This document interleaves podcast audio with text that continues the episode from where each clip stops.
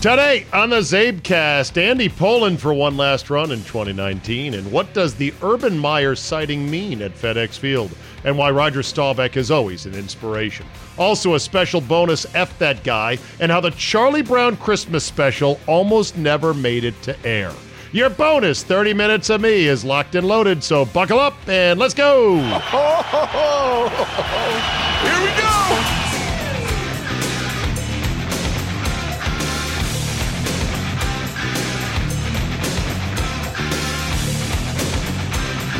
Tuesday, December 17, 2019. Thank you for downloading. Let's get right into it. The Charlie Brown Christmas special is the GOAT of Christmas TV shows. And if you want to include Christmas movies, although usually they're a separate category, Charlie Brown Christmas is the GOAT of all of that, in my opinion. What's amazing, and I'm going to direct you to something online called The Making of the Charlie Brown Christmas special.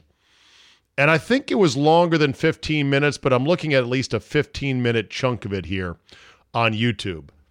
It is a fascinating story as to how the project came together, the ways that the creators broke convention on what a typical Christmas special was supposed to be, and how the whole thing both almost didn't make it to air and was almost surely destined, they believe, to be a one and done special.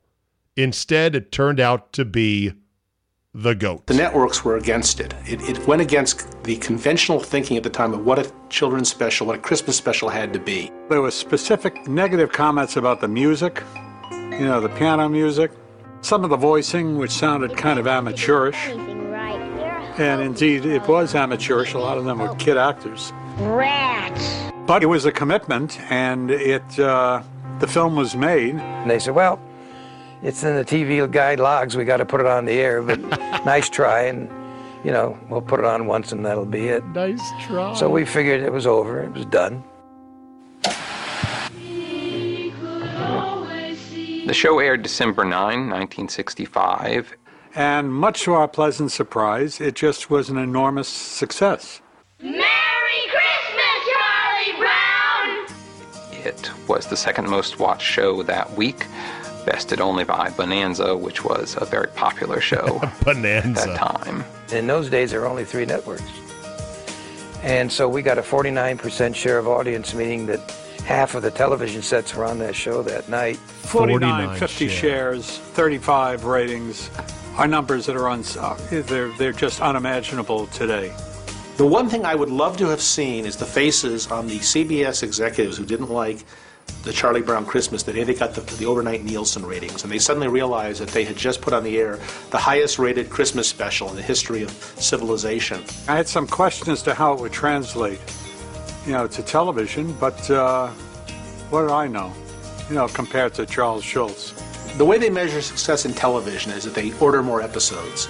And I think I was like a week or two after the Charlie Brown Christmas aired that Lee Mendelson walked out with the, the next 15 years of his life planned out in terms of specials. Ah, that's good stuff right there. Now there was, of course, some uh, some Charlie Brown themed duds in there, and I think I've seen almost all of them. But it's an amazing feature, and you got to go, you know, watch the whole thing. I don't have time for it here. What do you mean you don't have time? Your podcast. Okay, well, I was too lazy to pull all the bites, but watch it and just revel in it because everything, like the networks hated things. Like, what is this jazz music? the great Vince Guaraldi trio. They're like, what is this? And uh, they're like, no, this is going to work. Bill Mendelson, who is the guy who uh, was the producer of the special, just had a sense of this will work. This is going to be good. And the message and the script and everything else. And one of the other big things they talk about was when Linus gives the true meaning of Christmas. And it's hard not to get a little bit choked up thinking about it it's a passage from the Bible, and that was considered even back in the late 60s, kind of like, ah, you know, let's not get too religious here. To have that in the kids' special, straight from the Bible, was very unconventional, but it is the absolute cornerstone feature of that incredible piece. So, to the goat of Christmas specials here on Christmas week on the Steve Czaban Steve Czaban podcast on the CzabeCast. Uh, a little nugget for you. Go look it up online. The making of the Chris Charlie Brown Christmas special. Now to more mundane topics, or perhaps uh, inflammatory. Let me get to the right the Ryder Cup. Let me get to the President's Cup for a quick second. It was an amazing comeback by the American team on foreign soil against a very good international team, in which yes, singles tends to favor the Americans, but not always. And Tiger Woods deserves all the credit in the world for what he has done. It's hard to be a player captain, and yet he pulled it off. He pulled it off not as a player captain who can kind of play a little bit and played one or two matches. He was the best player on the team. He was the best player on both teams. And so he wins the President's Cup on foreign soil as a player captain, unprecedented, virtually unprecedented. Somebody might have done it back in the days in the Ryder Cup, but in modern golf, unprecedented. He does it with a Sunday comeback after getting second guessed with his Saturday pairings, in which he does, he leaves himself off the sheet both morning and afternoon when the team needed him desperately. A calculated gamble that his guys could rally on Sunday, and he wanted to be fresh and everything else. And he does all this uh, on the other side of the globe with while babysitting a pudgy child in Patrick Reed. I mean, that's all I can say right there. You know, he used to view these team events with disdain at best, if not outright sort of eh, scorn. Like, oh, what, what you got to bring up my record in the Ryder Cup? What does that matter? He used to go out at Odark 30 uh, to practice at the Ryder Cup on Tuesday and Wednesday because he just didn't want to be bothered by the media, didn't care that his teammates were like, oh, where's Tiger? Oh, he's, out on the back nine. Leave him alone. He's working on his game. And now he has become a guy that all the guys outwardly love, and he loves being a captain. And it's really, I mean, look, give him credit. He's evolved as a person, especially, I mean, at least as a golf person. I, personal life, we don't know. We never know. That's why we were so shocked after the scandal. What? Tiger Woods? Poonhorn? Poonhound? Oh my God. But Tiger 3.0, and I count 1.0 as the guy before the scandal, and the car crash on Thanksgiving night. 2.0 is the guy who came back from that and started developing back problems. He was a little bit better, tried to be better, but then was still kind of an asshole. And then he ends up, you know, the post Tiger 3.0 was when he was found gorked out on goofballs, side of the road in Florida, uh, when he could have been upside down in a ditch, drowned and dead. Amazing comeback, both physically and an evolution as a golfing persona that is amazing. And he did it when he said three years ago, or three sessions ago, uh, two Ryder Cups and then one President's Cup, or two Pres Cups and one Ryder Cup at Medinah when he said, I want to be a part of this. I want to be an assistant captain. Let's do this. And he, uh, you know, he's, he, he was an assistant captain there, even though he didn't play. And I thought, it's kind of weird, but okay. He seems to be into it. Maybe it's fake hustle, maybe not. I did love watching golf in prime time. I love watching golf from that sandbelt region of the world. It's totally unique golf. It's all ground based. It's extremely fast and firm. It's sort of like Scotland in that it's all ground based and it's roll and it's roll out and it's strategy and whatnot. But it's harder because the bunker faces are more sharp. There's more contours. There's more elevation. There's not as much bad weather. God, I want to go there so bad and play, but it's uh, it's a long ways away from what I understand. I thought there was some unfortunate takes that came out early in the week, notably Eamon Lynch, who writes for Golf Week, I believe, or Golf World, had a take that said basically, "Eh, let's get rid of the Ryder Cup, or let's get rid of the President's Cup format as is. It needs a jolt. It's tired. It's played. Let's add women." Oh, for God's sakes. It's such a lazy take. It's such a okay, so you're a grizzled veteran golf writer who's tired of covering this event and it's not the Ryder Cup, then don't cover it. There's nothing wrong with it. Let it keep growing. Let it breathe. The the event grew this cycle. It'll continue to grow. Things don't happen instantly. It just is that. And of course, the reflexive rush to womenify events and sports. Oh, let's get a female coach on this team. Let's get female referees. In, an, in a vacuum, it's not bad per se, but it abandons the notion of merit- meritocracy that the best people should get those jobs. And you could say, but she is a great coach. She deserves this job with the Celtics. And you say, well, what is it? Why? Where's her resume? Has she proven, has she gone up the ranks? Has she paid her dues? Well, not really, but she's really smart when we, we want her on here because it's a woman. They once had the Wendy's three tour challenge that was men, women, and seniors. You want to do one of those? Go ahead. Eamon Lynch, cook one of those up.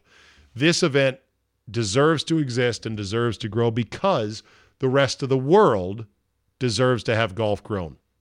Japan, all of Asia, South America, Canada, other parts besides Europe and the US, they deserve to have a team event. I would love to see it one day. And by the way, the only thing I object to is this tie bullshit. Like the thought that they would leave it as a tie, like, oh, it's a tie. You got to have a playoff. There's not a single golf match at any club in America, even for the lowest flight, that ends in a tie. Play it off, one hole, chip off, throw darts, something, break the tie for God's sakes. But other than that, I would love it. And they would never do it because they don't want to, you know, mix the properties. I'd love it if it was a round robin so that the winner of the President's Cup plays the reigning Ryder Cup champion. So it's like the Ryder Cup is the A flight and the President's Cup is the B flight. So if you win the Ryder Cup, your team is exempted from the President's Cup. And so it might be one year Europe versus the internationals with the right to play the USA and the Ryder Cup in two years and kind of go on as a king of the hill type of thing so we could get any mix and match of players. But that'll never happen because A, it's too damn good of an idea. Comes from me. Thank you very much. And secondly, uh, the PGA of America never wants to. The PGA of America owns the Ryder Cup. They're not going to allow that. And the PGA Tour owns the President's Cup, and they're two separate organizations. And there's the fear that, well, we might get some non name players if it is a Ryder Cup that is internationals versus Europe. And it's like, well, there's no Americans. Hey, man, they're all Americans. All these guys live in Orlando. Byeong Hun An, he's as American as, you know, he's as American as, I don't know, Bubba Watson. They're all from Orlando. Who cares? They're golfers. That said, jolly good show. Enjoyed it very much. No ties next time. Yay, Australia, Sandbelt. Uh, way too many commercials by Golf Channel. Holy shit, the commercials. The playing through is such a scam. If I gave you a hundred bucks, would you give me the uninterrupted feed? Seriously, there's got to be a pay per view over the top thing for us hardcore stands. And say, look, we're going to bypass all the commercials. Just give us the raw feed of everything you got. We don't even need announcers. Just show the golf. Here's a hundred bucks. Thank you for the whole week. You're welcome. Let's give old Andy Pollin a shout, see what's shaking. Lots of Redskin stuff to get caught up on. And he was at Army Navy. Hello. Hello. Did you punch Roger Staubach for me, at least? I'm just kidding. Andy sent me a picture with the great Roger Staubach, great American, great American icon, still fit as a fiddle at 78 years young, I want to say. Wow. Yeah, you may be right. Uh, he looks, yeah, he's great. And yeah, he's an American hero. Everything he has done, he has reached the absolute top. Heisman Trophy winner, Vietnam War hero, Super Bowl champion with the Dallas Cowboys, built a real estate company in Dallas. I believe he sold it for about $600 million. I mean, Yeah. he, whatever he touches, it turns to gold. And an, a, a total class act. It's too bad because for as many times as he cut our hearts out as Redskin fans, you want to hate him. I want to hate Yep. him. It's impossible, though, because he's an amazing human being. Good for him. Absolutely. Yep. So you went to the uh, Army Navy game. Did you enjoy the 150 runs and the seven passes? I think was the final total, or 102 to seven. I think it was not 150, but 102 to seven. see this is the perfect event for you because it's over I in no time. I know So- it is. it moves, baby. It moves. Except for all the pageantry, which you actually want when you go there.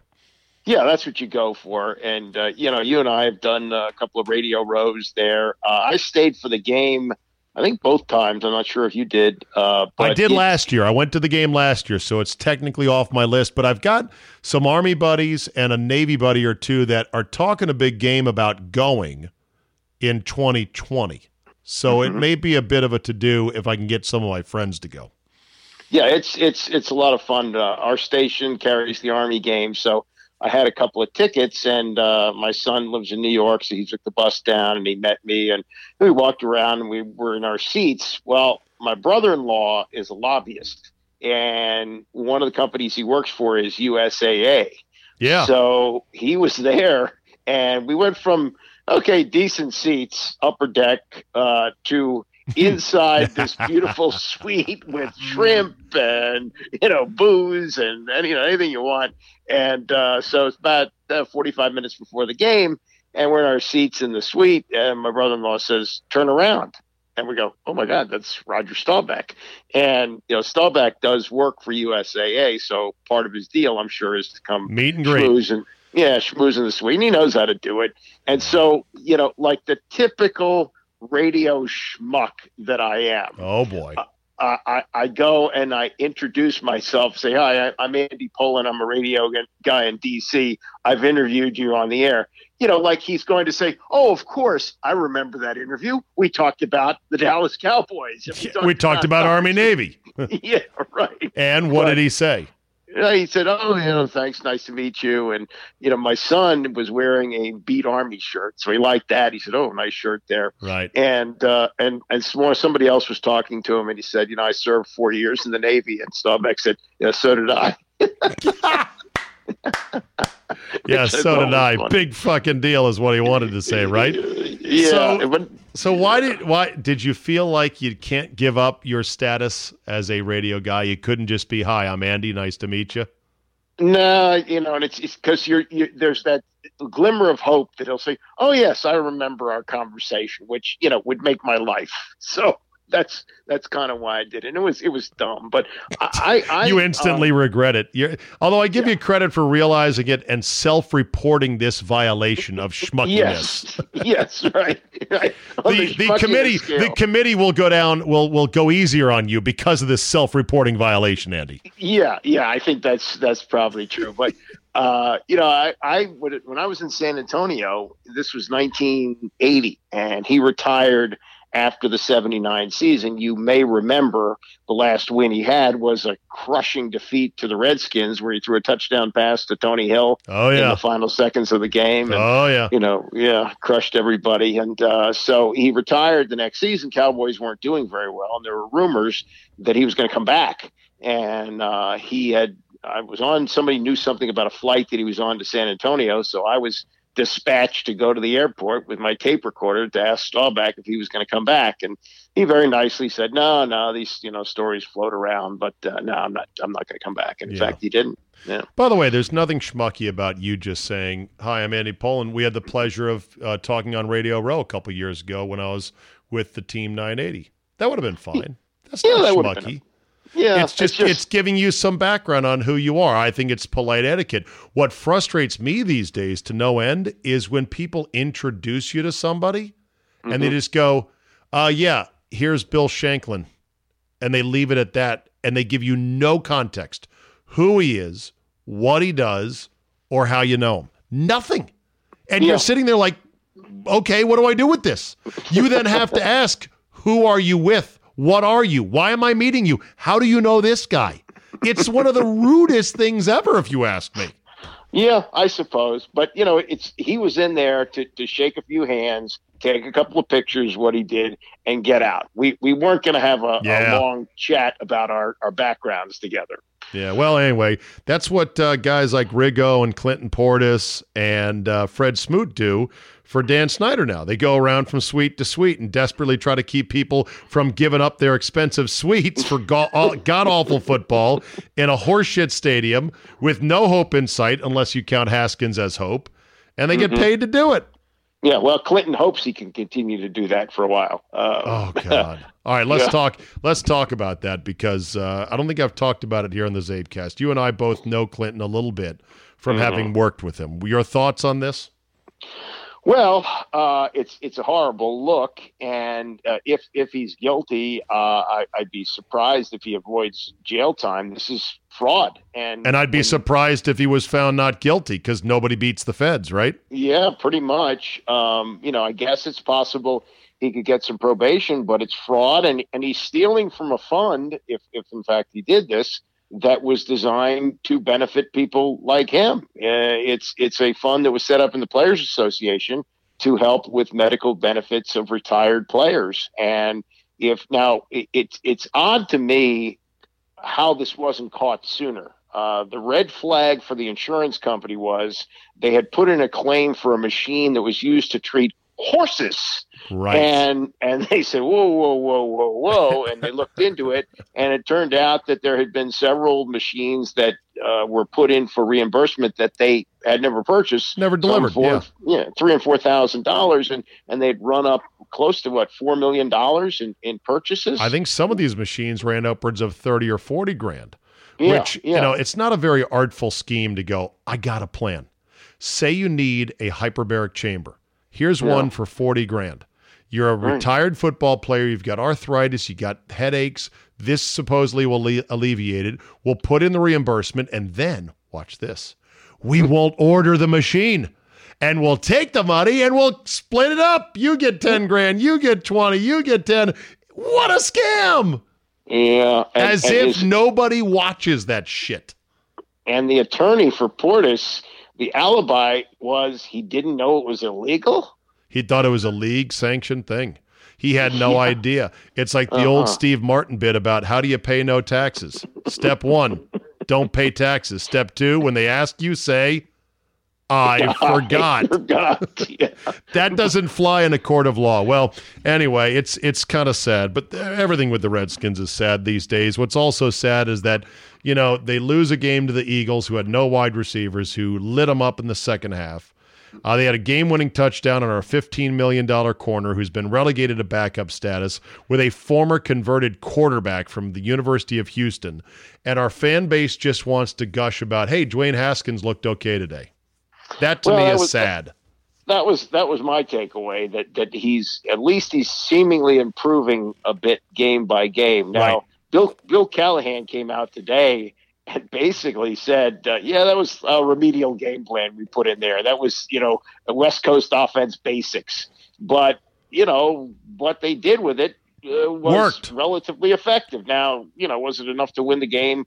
Probably not, because in the second half, he was getting field goals, not touchdowns. Yeah. And they needed to get touchdowns there. But based on what we saw from his first performance of the year to yesterday, I'd say he's made some significant progress. The problem is, and this gets people triggered, as I say, look at all these good to great quarterbacks that teams are still not winning with. I mean, the Right. Eagles are not winning with a healthy Carson Wentz. They won with Foles, who's gone. The Lions haven't won with Matt Stafford, undeniably great quarterback. Like the point I was trying to hammer home today on my show is you got to keep building your team. It's Right. still a team game. You have to have guys from all over that can help contribute. And uh, this organization so far from that. Let's get to the real Palace intrigue, which is Urban Meyer up in the booth. What'd you think? Well, um, you know, it, it it what what's come out today is I guess Brit Hume uh, met him at the White House party, Yep. uh, which is why he was in town, and he said something like he doesn't want to coach again. But it was all too public, and you know, if if in fact he was a guest of Terry McLaurin, wasn't there another box they could have stashed him in besides the owner's box? Sure. Um, and the, you know, so he's he's also seen there with Alex Smith, who there's been speculation is headed to the front office there. They have, of course, history uh, back with Utah. So it, it it was a bad look. And I don't know if you saw the the Bill Callahan news conference after the game yesterday. it was very he- short, very terse. Very pissy. And, and my theory was Yep. is that you know, okay, I know I'm the interim coach. I know I may not be here next year, but you're parading around possible replacements yeah. at games. You know that that just doesn't good for my team to see that, and uh, and I didn't appreciate that. I, he didn't say anything to that effect, but that was just my take on Andy, it. you have great intuition, and I think you're 100% correct. Bill Callahan is a delusional coach. In fact, most coaches are delusional. It's what's required to stay in the biz, right? Yeah. So yeah. he's delusional, thinking, I got a shot at this job. I got a shot at this job. Job. I just got to win a game or two. He had a game he could have won in division against a hated rival, uh, two hours to the north, and he let it slip through his fingers. He's gutted, and he has to sit there and watch this show pony being paraded around. And it was conspicuous. I believe there are no coincidences in Ashburnistan. Everything mm-hmm. means things. I think Bruce Allen walking the sideline alone means something.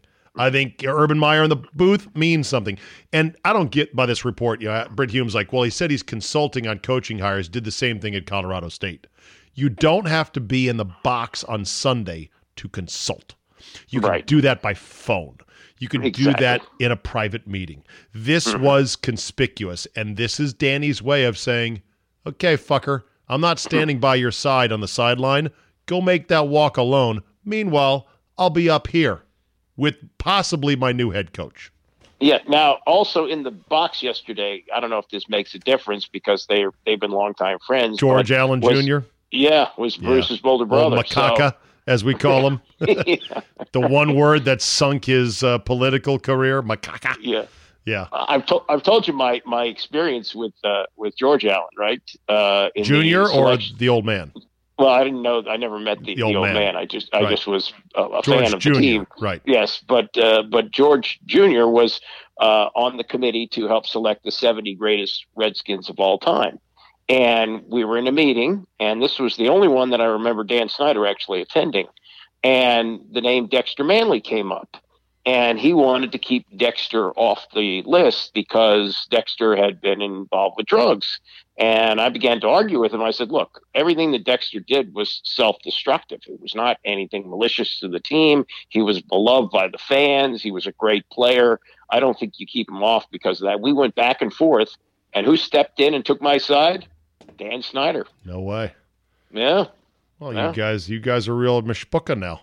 Well, I don't know about that, but uh, it was it was a, it was one that, that I wanted to say to the old governor there, in your face. So we are heading towards the winds of change yet again. Yep. I want your best guess two weeks out from when the winds when when when the when Hurricane Snyder is set to hit. I want your assessment of the damage done and who's left standing in the end. Two week prediction, knowing could change a lot this is an early forecast, Andy. What do you say? Uh, just just from the looks of things, I I would think that I would go with Alex Smith as the general manager, Urban Meyer as the head coach, and Bruce Allen gone. I would buy that for a dollar. Yeah. I think that is entirely possible. I think Urban Meyer is going to get a breathtaking annual salary because Danny loves to overspend. Why? Because it makes him look rich. And it's like, I can afford this. Who cares? Right. So he is and, going to splurge on a coach. And Urban Meyer saying, I think I'm done coaching, it's bullshit. Oh, yeah. That, that, I never believed that from the jump. He's 55 years old. He never looks happy when he's on TV. This is his second go around doing this. He retired from Florida, uh, and and I think I think that's a real possibility. Coaches here. The other thing is, this is where Danny beats Jerry. Jerry is interested, reportedly, in Urban right. Meyer. Meyer has right. said publicly that the Cowboys' job is one of those, you know, top-notch places you'd want to go. So he outspends Jerry. He's done this in the past before. He likes to outspend people, thinking he's winning doing it. And you know, one thing that that Sally Jenkins pointed out in, in a column she wrote today, whatever you may think of, of Urban Meyer, the guy, he does know how to pick NFL talent he was sending an average of five guys to the pros yeah. every year. Now, some I'm, of them, I love Sally. I'm skeptical of that take. Here's why. He just recruits the best players because they've got a huge program with a lot of money.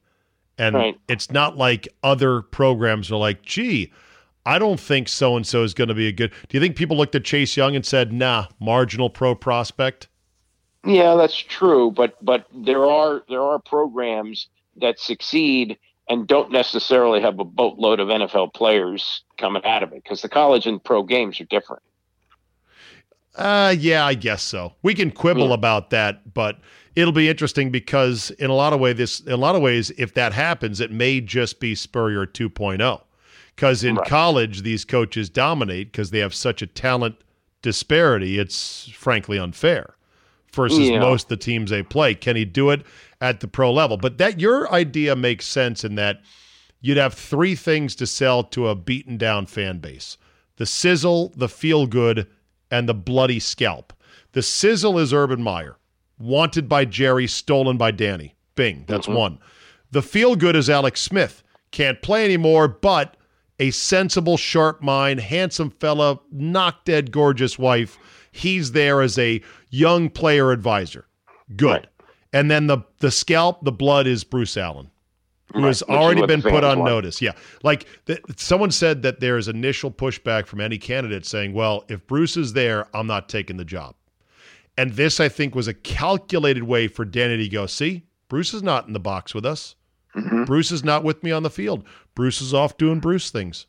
Yeah, yeah. You know, we, we, we failed to read these these things before. There was that period of time where Dan was going and scouting all these Florida games, and nobody really picked up on it.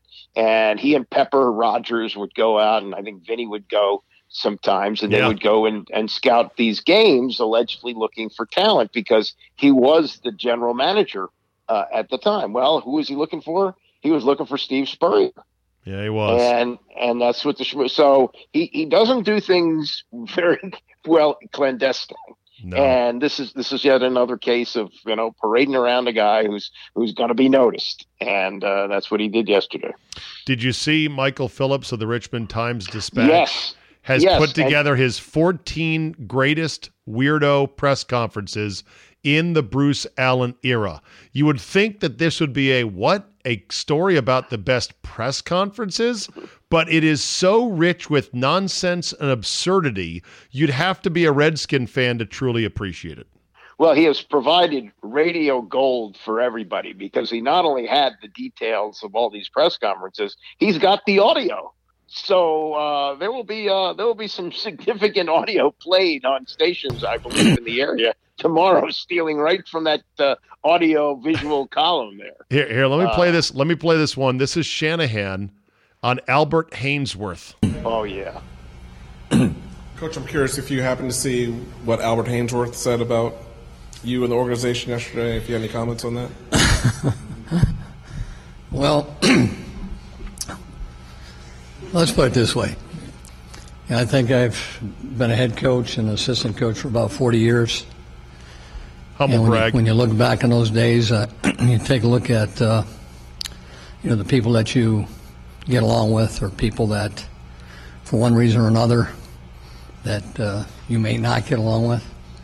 By the way, he's sizing him up right now. He's like circling. yeah. He's circling like a fighter, going, "How hard am I going to knock the shit out of this guy?" Albert was a guy that uh, was one of the few guys that. Let me start this over again, okay? I wanna be pretty specific he didn't hit hard enough. He was getting. He's ready. like, "Hold on a second. on this since you asked me that question. Here we go. Let me put it this way. I know. Let me put it. I want to say it the right way. the only people I really haven't gotten along with since I've been a coach, as a head coach and assistant coach, is someone that's lazy. And number two, when somebody is lazy, and they may lack character, or they are they're lazy and they lack, lack passion for the game. Those are really the only people I haven't gotten along with as a head coach, or as an assistant coach. And so that's what you're looking for. When I take a look at uh, through my years at people that have been lazy or have lacked passion uh, for their job, they don't go into the next year. And when they do, they don't last the next year. So the people that I looked at, I look at that come back and complain or do some of those things that you do when you don't get along with somebody as a head coach or an assistant coach, it usually falls into one of those couple areas. Lazy, lack of passion, and a lot of times lack of character. And uh, he fits all three. Boom! Boom! Are you familiar with a cult movie named Billy Jack? No, I'm not. Oh, okay, look it up. Uh, Tom Laughlin uh, played this. This goes back, well, maybe close to 50 years. I remember seeing it in the theater as a kid. And uh, he played uh, an ex Green Beret who was uh, protecting some Native Americans who were on a ranch that was owned by a woman. Anyway, played played by his wife, or was the character played by his wife. Anyway, he would he would get to the point where he'd get very angry, and he would begin to take off his shoes and his socks, and in a matter of seconds, he might take on 12 guys and knock them all out with jujitsu. and that's basically what happened there with Shanahan. Shanahan starts to methodically take his shoes off, unroll his socks, just calmly. Yep. I'm about to kick your ass. That's what he did. oh, there's so many other good ones here. There is the winning off the field presser with. Yep. Uh, with him, there's uh, you know Shanahan talks about RG3's benching. Gruden rips Griffin after a loss to the Buccaneers, uh, and a bunch of others. And I mean, it's just, you wouldn't believe these things happen, but you and I lived it for 20 years. And boy, I'd love for it to be different. I have very little hope of it being different. Nah, I, I do too. But you, you got to turn the page and see what the next chapter of fun is going to be. Well, I'll uh, get no. I'll get paid either way. Same, just like yeah. you. We're here to chronicle it. It's not right. our fault they're they don't know what they're doing, but we'll see what this next iteration is. We got two more weeks of old stagecoach Callahan and his primitive ways and his horrible clock management, and then it's hit the dusty trail, buddy, and we're on to the next plan. Yeah, there's there's no ace in the back pocket. He already played that with Gibbs. So if if he's going to do something, it's got to be something that nobody can see coming. Nobody saw that coming. Well, I don't think you could even imagine something like that happening again. If it's nobody sees it coming, then he's telegraphed the Urban Meyer punch. Yeah, which he's done before. Which he has done before. Could have been a could have been a recruiting trip. It could have been, hey, let me prove it to you. Now, seeing that stadium as awful as it is, filled with Eagles fans, is not a good way to recruit unless you appeal to Urban's ego and say, you can be the one to refill this place with burgundy and gold and be a hero around here. Look at all these savages. We're going to run them out. You're going to run them out because you're a winner. Come on, yeah. let's do this. Yeah, yeah, yeah. I think that's that's entirely possible. Look at all the people who worked for George Steinbrenner over the years. All the ones who said, "Oh, I can handle him." Yeah. And some did, and uh, most did not. All right, I'm going to end today with a little "fuck that guy" holiday edition, Andy. And this is, you don't even have to have one. I'm just going to run this one by you because I think you'd appreciate it, okay? All right. There we go. I'm the guy. Fuck that guy. Fuck that guy. All right, fuck that guy this week goes to one Harvey Weinstein. Oh, yeah. Harvey Weinstein was seen walking into the courthouse the other day with the aid of a full blown four legged walker uh-huh. to evoke sympathy for his deteriorating health condition. Oh, we're so sad. Oh, what's the matter, Harvey? You can't walk anymore? Of course, somebody then took a picture of him looking like a schlump extraordinaire, your word, your uh-huh. words, uh, in a gray sweatshirt at a Target on Long Island. So, with no walker whatsoever, this scoundrel is using everything he can to try to save his ass, including a walker designed for 90 year olds. Are you kidding yeah. me? Yeah. Fuck this guy. I mean, didn't Bill Cosby do something similar when he went into court pretending to be blind? I think that was. Uh, yeah, he might yeah. have. He might have. Who knows? It's amazing. When pressed up against the wall, wealthy, formerly powerful men are desperate and they'll do anything, right? Yeah. I've got one. I wouldn't go so far as to F him, but I was really disappointed in Jim Boeheim, who, oh. uh, yeah, after, after losing to Georgetown uh, over the weekend, decided to light up James Akinjo. Uh, and saying that they're a better team because he was selfish and all he did was shoot the ball. And you know, I, I don't, I don't really know what's happened to Akinjo other than he caught caught up in some very bad timing because he decided to transfer from Georgetown when three other guys who were named in a assault uh, complaint decided that the, one of them was kicked out, I Right. think, and the other two decided to But leave. bottom bottom line, Boeheim should keep that kid's name out of his mouth, even Yeah, in a exactly. backhanded compliment, to say, "Well, he was a good player. That's why I lost today because he's off the team." Or, or no, they're. Oh, I'm sorry. I lost today because their bad player. It wasn't a compliment at all. It was a slam on him, and they're better without him. I mean, Boeheim is an asshole and a bully, and I've known this for a long time. But guys like Vitale pump him up, and it's part of the cult of college basketball. I know he's. Uh, I, I I'm- tend to give him a break because I like Gary Williams so much, And me Gary likes him. Friends. Yeah, Yeah. Gary friends, but but that was really low class. There was no reason to do that. You didn't have to slam the kid. Yeah. We don't know why he left. Yeah, but you know what though? Gary is part of the fraternity, but Gary's a class act. Gary would have never done that. So I think that's why they're friends. All right, Andy, uh, Mazel Tov to you. This will be our last visit in 2019. As always, thank you for being a part of this. I really appreciate it. Always fun to good. talk to you. Merry Christmas to you and your family. Very good. You too.